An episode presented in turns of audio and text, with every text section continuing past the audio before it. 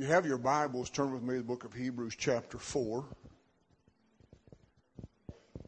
I uh, want to read a, several verses here. I will take, won't take them in order. We read verse 1 and then verse uh, 4, then we'll jump down to verse 12. Let us therefore fear, lest a promise being left of us of entering into his rest, any of you should come short of it. Notice that. Entering into his rest. Some of you should come short of it.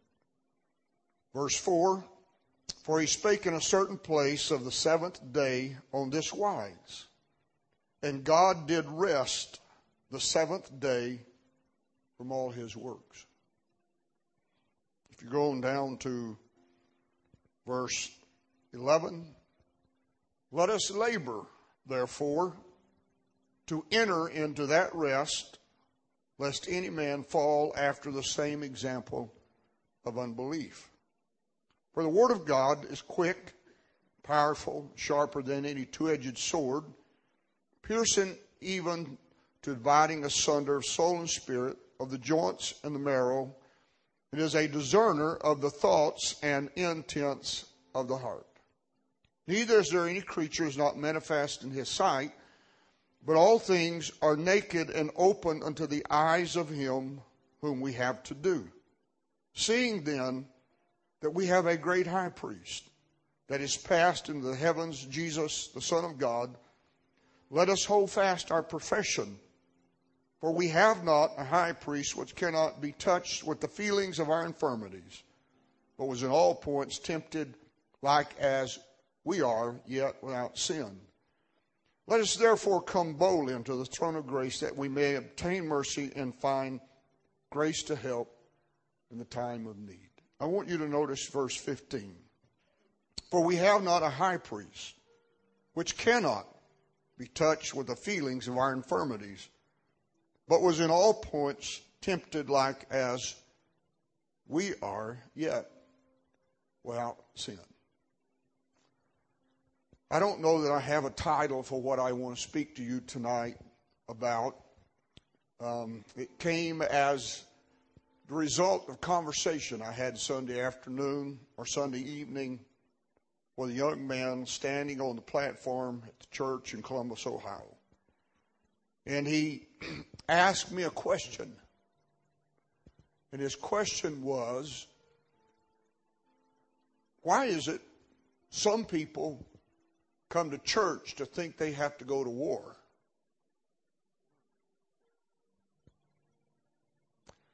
And he was speaking of a gentleman that in the beginning of the service was praying and the noise was incredibly loud, and all of his motions were incredibly animated, and he looked like he was at war.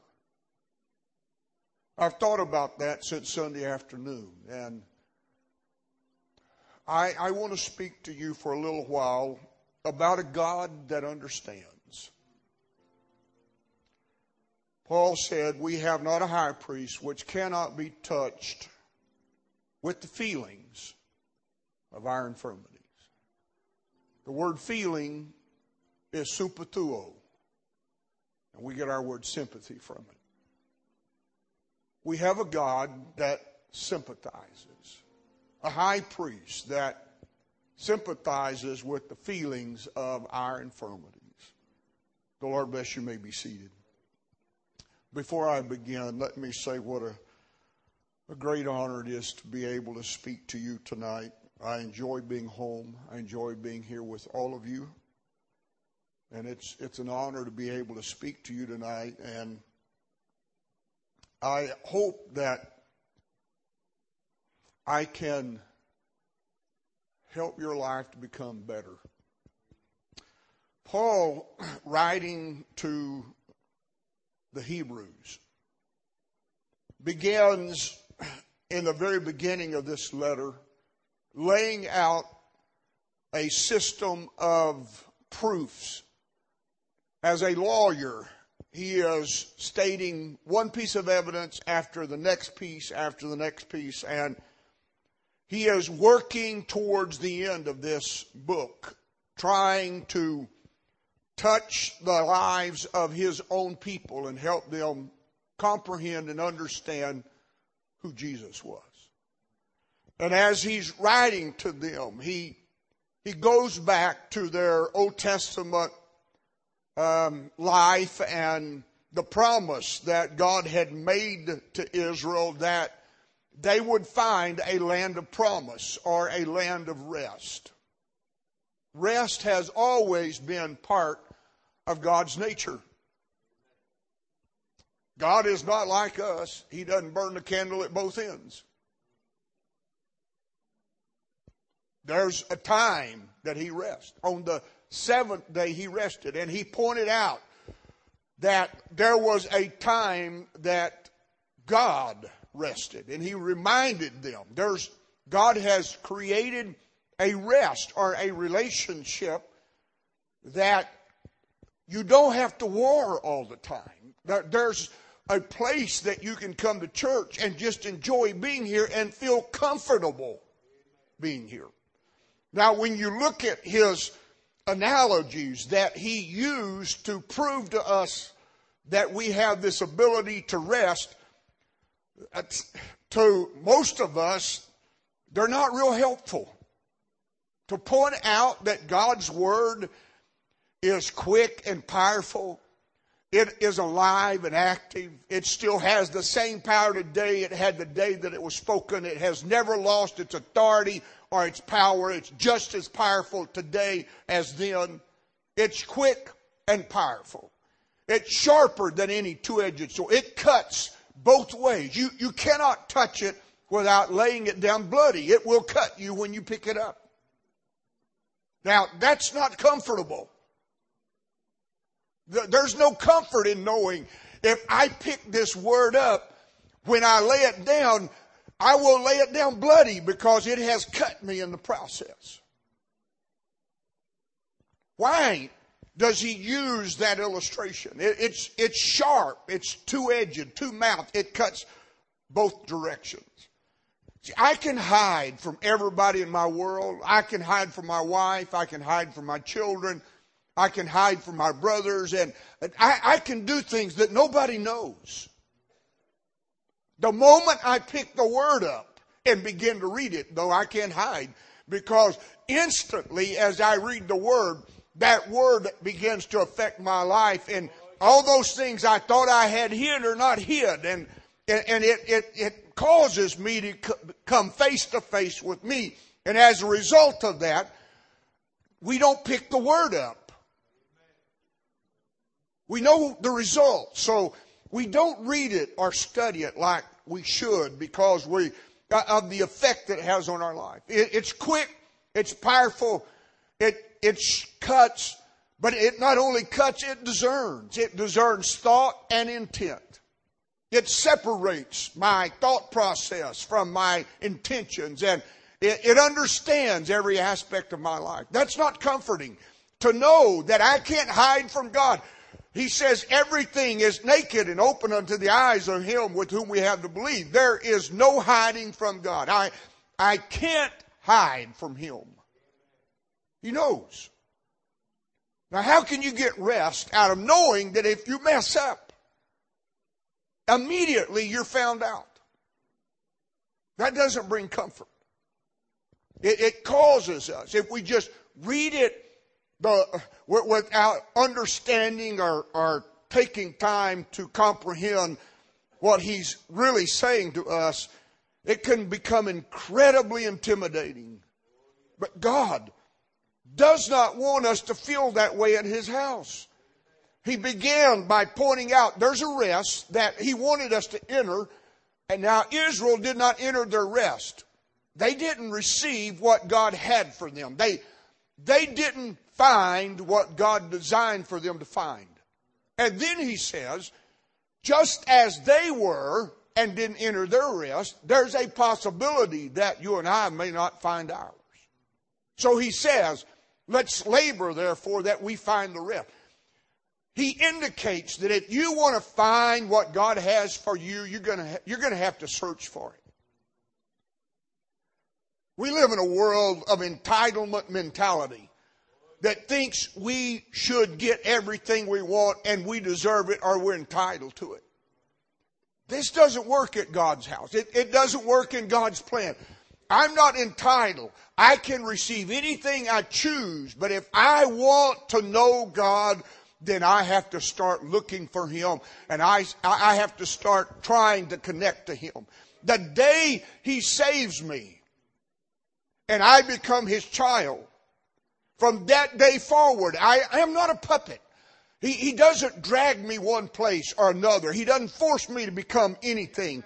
If I choose to get close to God, it's by decision. If I choose to pray, it's by decision. If I choose to fast, it's by decision. If I choose to read my Bible, it's by my choice. I choose to do it. I am not made to do anything. Now, Paul indicated in his other letter that when you were a servant of Satan, you had no choice because he does with you at his will. So when you're not part of God's family and you're part of the other family, you, you really don't have a choice about what happens in your life.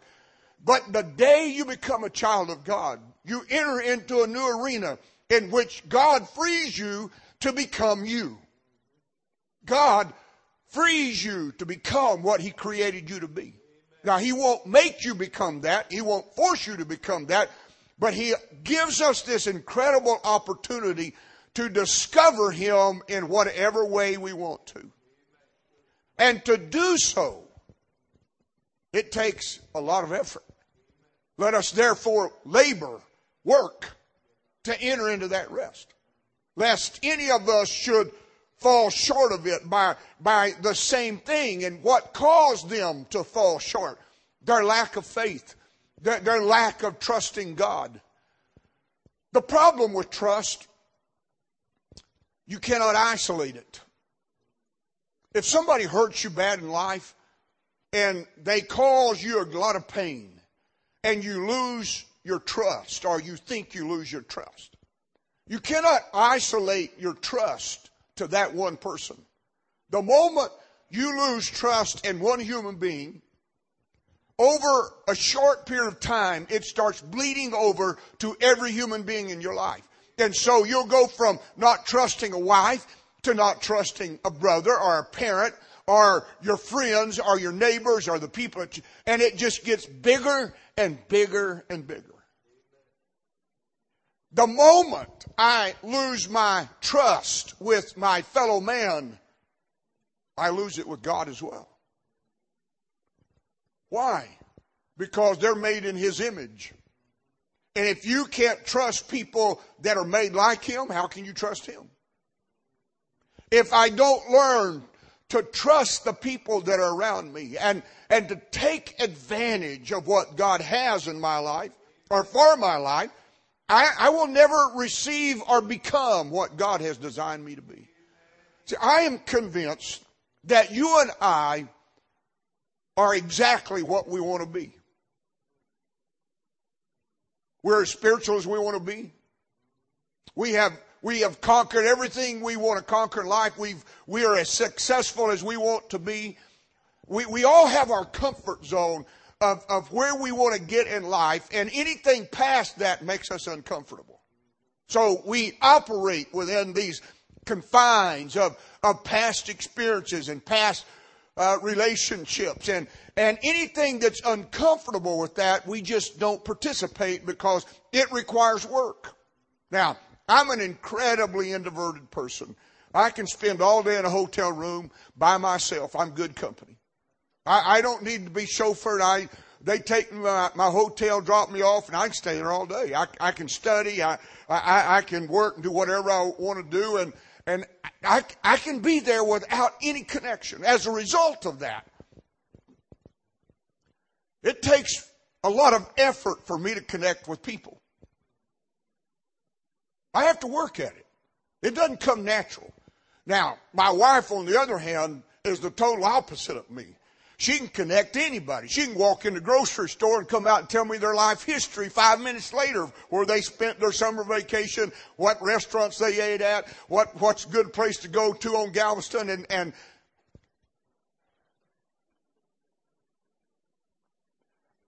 all of us have different areas we have to work at. They're all different. We're not alike. We're very unique, and God created us in that manner for a purpose so that together we can create a body that works and functions correctly. There's the possibility that I can not become what God designed me to be. But I don't want to live life not being everything I have the potential or the ability to become. One of the things they say about most people when they get to the end of their life, that the majority of people have a lot of regrets. At the end of their life, they look back at their life and, and they regret things that they haven't done or places they haven't gone or relationships that they didn't develop. And there's a lot of regrets. That's not necessary. You, you can live life with no regrets. You, you can live life to its fullest. That's what God wants for His people to discover. Learning how to live life to its fullest and enjoy living life.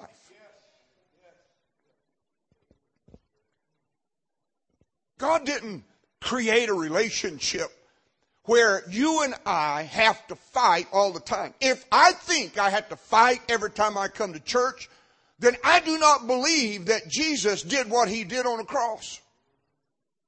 Paul said that he hath made us to triumph in Christ Jesus. He made us. I don't have to earn one triumph. I don't have to earn one victory. I can celebrate every victory of life because he conquered life. As a result of him conquering life, I get to enjoy the victory and I didn't even have to fight in the battle.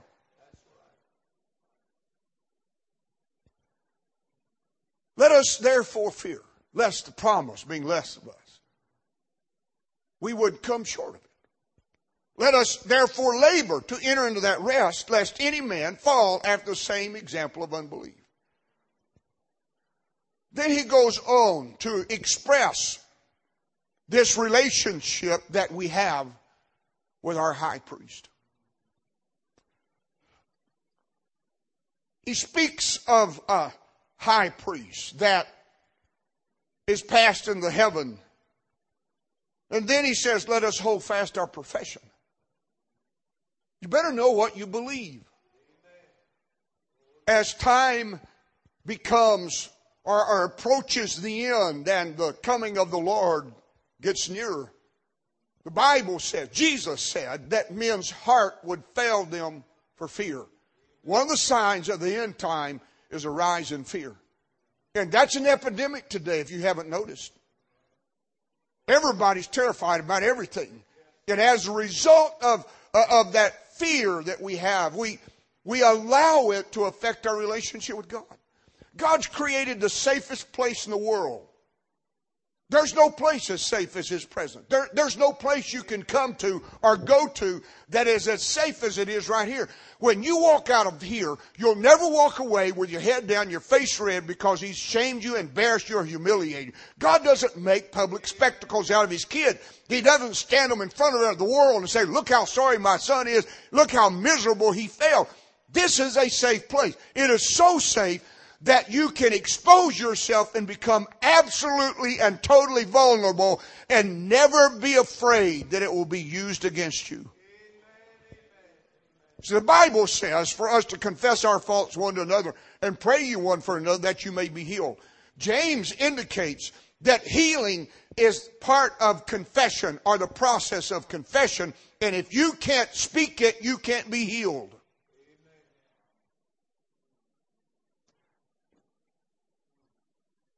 If you ask people today about telling somebody their secret and would they do it, probably 90 to 95% of people would say no.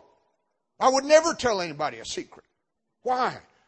Who can you trust? And that's the common phrase of the world we live in today is, is who can you trust? And, and just recently I, I heard a very elder statesman among us ask that same question. Who can you trust? Well, I'm going to tell you who you can trust.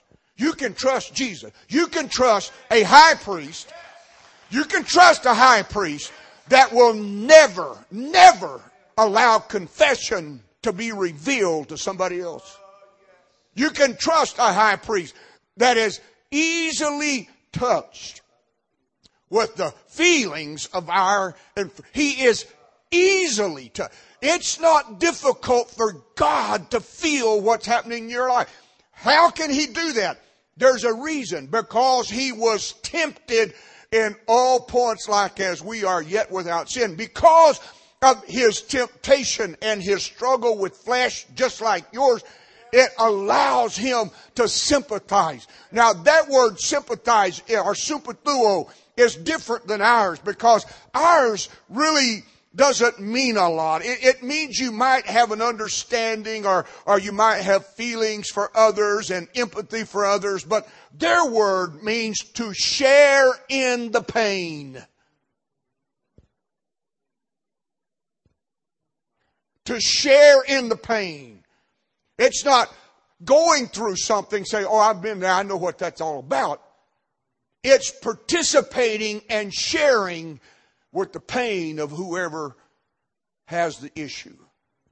We have a high priest that has the ability to understand every issue of my life, every failure of my life, every short, every time I hurt, he shares the pain. Now, why do we not reveal to him what our pain is? Why are we afraid to express those things? See, I know that most people have never turned loose of the real issues that challenge them. I have talked to thousands of people at this point, 25,000 plus. And it's very difficult to get them to tell me their story.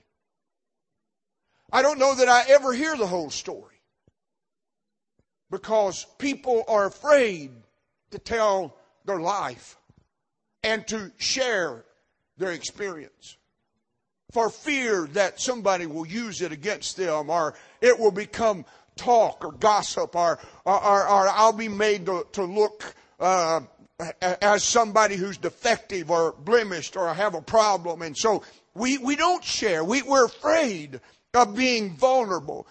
But the fact is, if you cannot be vulnerable in life, you will never be whole. Why? Because by definition, trust has to have a risk involved. For you to trust somebody, you've got to take a risk. You will get hurt. For you to trust God, you've got to take a risk. God may not answer. Now I can promise you that's not going to happen but you have to take the risk that maybe this won't happen the way I want it to happen, but you're willing to take the risk anyway. We have a high priest who sympathizes. Now, when Paul was writing to the Jews and whatever Greek or Roman that would read this letter, he understood that he was writing a concept that was foreign to both cultures. The, the Greek culture said that God was unknowable. That no human being had the power or the ability to understand God. God, God was so great and so vast that no human would ever have an ability to understand or comprehend God in any form. The Jews said that God was so holy and so righteous that man couldn't touch him because of his holiness. Jesus came that he could touch us. In the garden, God enjoyed a daily walk with Adam. In the cool of every day, God showed up to walk with Adam through that garden, and have a conversation with Adam, to touch Adam to old Adam. But once sin came about, God could no longer do that. from the garden to the cross, God could only influence man and allow his spirit to be around man, but never in man. Man had no, man could not be possessed by God. He could be possessed by devil, but he could not be possessed by God. From the, from the garden to the cross. But the day the cross took place, it gave God the ability to touch and hold what he had created in the garden because that's what he's always wanted to do. And it's his desire to touch us in ways that we don't even know that we have the ability to be touched that way. But it requires trust. It requires faith. The just shall live by the just shall live by trust because faith is a conviction of the truth of something. That's trust. See, the just have to live, they have to come to a place where they're comfortable trusting God with every aspect of their life. They have to get to this place in life where they're not afraid that life's going to take them somewhere that they can't handle or, or bring them something that they, they will not be able to overcome. We have a high priest. He's easily touched with the feelings of our infirmities. Now, that word infirmity is a is such a broad term. It, it means a malady, a, a, a frailty, a disease, a sickness, a weakness, a deficiency. Whatever your problem is in life. Doesn't matter if it's disease, it doesn't matter if it's part of the mind or part of the body. He understands and he's easily touched. Sometimes we act like God's a long way off. We, we almost create a God that, that we have to holler and scream to get his attention.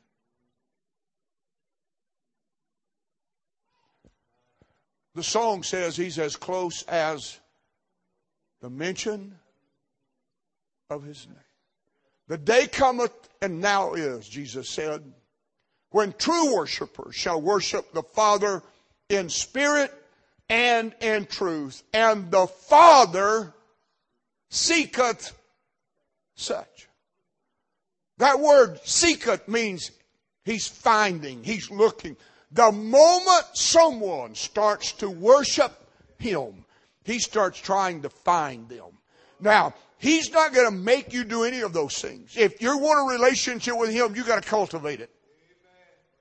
But the day you start cultivating it and opening yourself to it, instantly God is there. You don't have to uh, work to find God or, or look for God. God's looking for us. That's the rest that He wants us. God wants us to be so comfortable that the moment we enter this place, we can enjoy just being in His presence. Let us therefore. Now, what does therefore refer to? All those previous statements. The whole purpose of this paragraph or our chapter 4 of Hebrews is to get to verse 16. And to get us to verse 16, he's got to point out all these other issues. He's got to point out the fact that the Word of God is alive and active. You can't hide from it. It's going to cut you when you pick it up. It's going to discern thought. It may intimidate you. It may make you feel uncomfortable. It doesn't matter what it does. That, that's a possibility. That's part of the therefore. But also understand that because of that therefore, that high priest is always available that understands and knows everything about my life. Therefore, let us come boldly to the throne of grace that we may obtain mercy and find grace to help in the time. Let us come boldly to the throne of grace. Boldly. Boldly to the throne of grace. Why? Boldly. The, the Greek word is parrhesia. And, and it speaks of frank and fearless candor of speech. The license to. Bluntness. Assurance. Confidence. Openly. Plainness. It's the right to say what you want to say. Now, what he's saying is, he knows everything about you. So, because he does, it gives you the ability to tell him anything you want to tell him. It gives you the ability to say anything you want to say. God is not fragile and God will not get his feelings hurt because you say something that might hurt his feelings. He's not like you and I. Now we can say things to each other and we'll get our feelings hurt, we'll pout, we'll sulk, we won't talk to them for a while because they hurt my feelings. So we think God's the same way. But God understands if He doesn't give you the right to say what's in your heart and mind, you are trapped in a prison you'll never get out of. God knows that if you can't speak it, you can't heal from it. And so when life causes things to hurt us, look at how man addresses life. Let's go to the garden. When God shows up to find Adam and he's looking for him and, and God says, Adam, where are you? What's Adam's response? Adam didn't identify his place of hiding. He did say, when, when God says, Adam, where are you at? He said, I'm hiding. And, and God said, what are you hiding for? He never revealed his hiding place. What he did was reveal what he thought caused him to have to hide. The reason I'm in hiding is that woman you made. She caused me a problem. But God, if you hadn't created her, there would be no problem. So, God, don't blame her. This is your fault.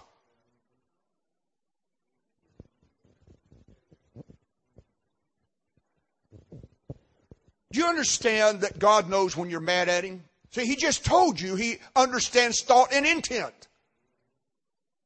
We think as long as we have it trapped in our mind, nobody has a clue what's going on in life. But God knows.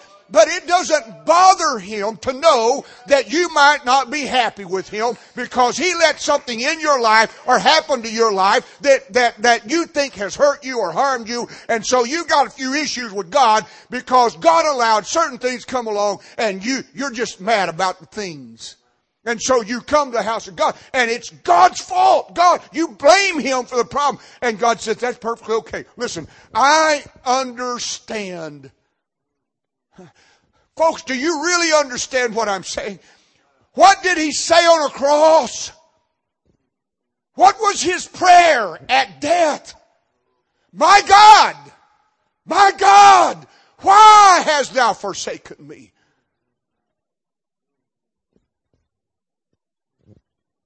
If anybody understands the question why, he does.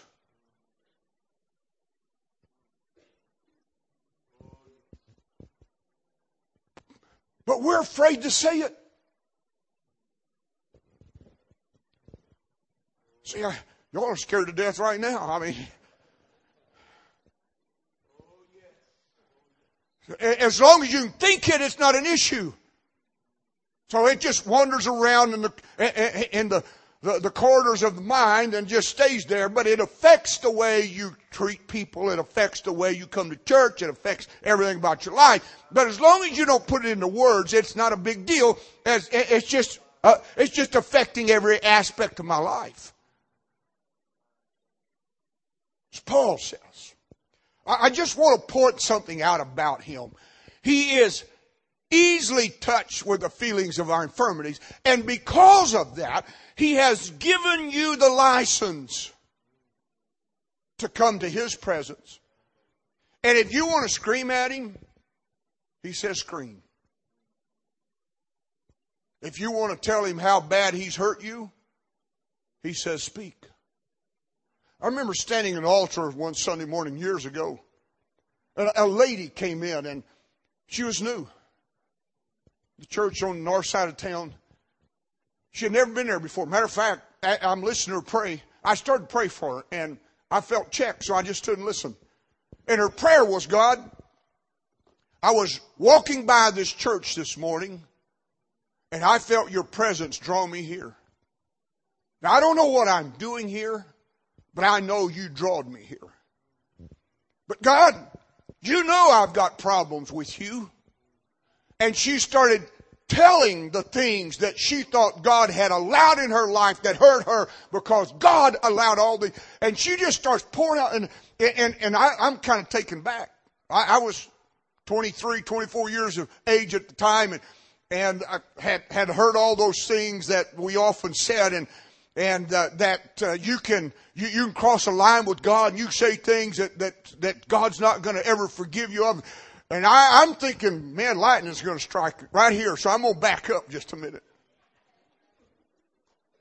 And I, I'm watching this lady as she's uh, she's spewing out stuff, and I'm not going to say what she said. She wasn't ugly. She didn't curse. She just spewed out the anger in her life of what she thought God had caused. And as she spewed it out, tears started running down her cheeks. And the more she spewed, the tears. This lady's never been inside the doors of this church before this day. Never been there before this day. Those tears start running down her cheeks and she broke forth in the most beautiful language you've ever heard in all your life. And she began to just worship and pray in that heavenly language. I saw her face change. It went from harshness to all of a sudden a glow come on and that, the smile came on her face because she had understood. She had walked into a throne room a throne room called grace. Let us therefore come boldly to the throne of grace, beauty, loveliness, winsomeness, to the throne of beauty that we may obtain mercy. That word obtain means to take in hand. You pick it up. You seize it. You don't beg for it. You don't ask for it. You, you, you don't have to say, you know, God, I, I need some mercy today. The throne room's full of it. And when you walk into the throne room of grace, you just kind of pick up mercy. And it doesn't matter where you've been in life or what's happening in your life or the chaos or the turmoil or all the issues. When you pick up mercy, you will be introduced. You will find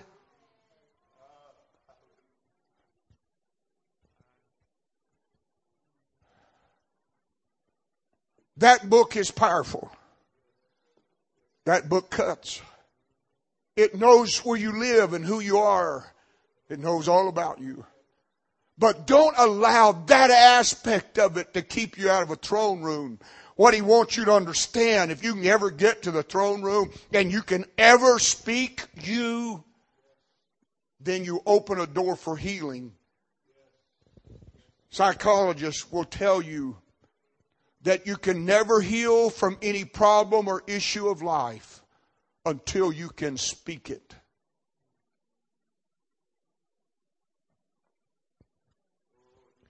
If you've suffered the horrible abuses of life, no matter how horrible they are, you can never heal from them until you verbally speak them. So they have a tool they call journalizing. And they ask you if you can't say it verbally, to just sit down and write your story to yourself and tell yourself the story of your life. And that allows you to get it out of the mind into the world you live in so that healing can take place. And Paul gave us a license to do that right here. Paul said, you come to the throne of God. See, God created a place. Well, how did I start? What did I start with tonight? There's no place safer than right here. This is the safest place you can ever find. And when you walk into His presence and you can open up your life and you can speak your life, there is nothing you cannot heal from in life because He's created an atmosphere that allows complete and total trust. You'll never be misused or abused by God. You're never going to walk away with your head down, face red because He shamed you, He embarrassed you, He humiliated you, He, made fun of you, He made a spec, he, he, said things like, I told you so, I knew you couldn't do it, I, I, I knew you wasn't able to conquer these things. That'll never come from, God will never say those things. If those words ever walk through the corridors of your mind, they're never from God. And they're not from the devil. They're from you.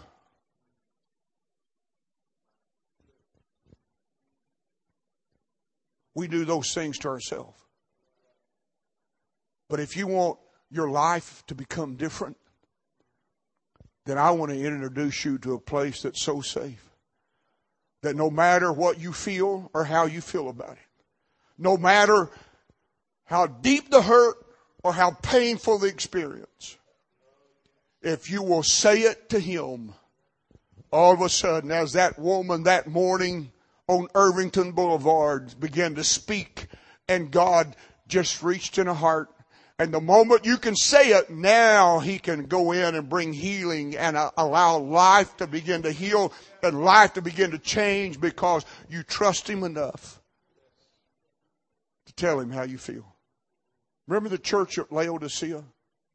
What God said about them? Thou art lukewarm. You're neither hot nor cold.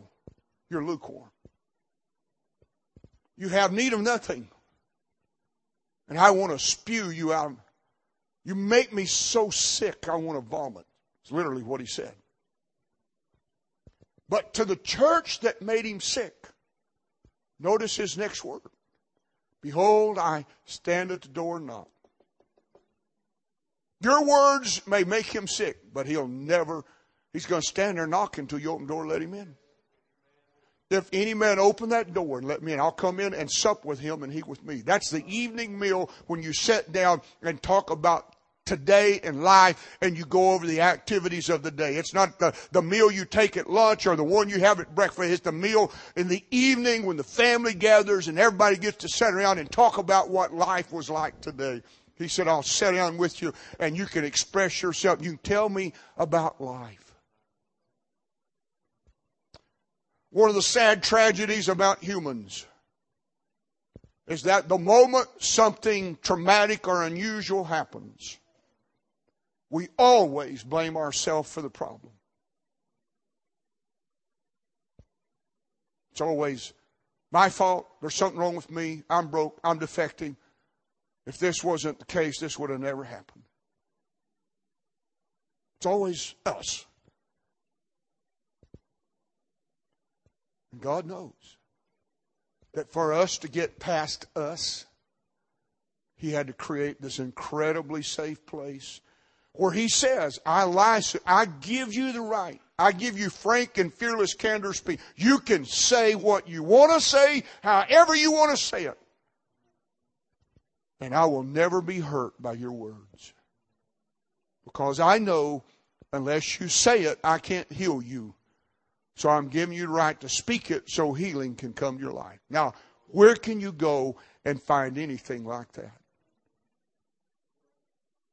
Please stand.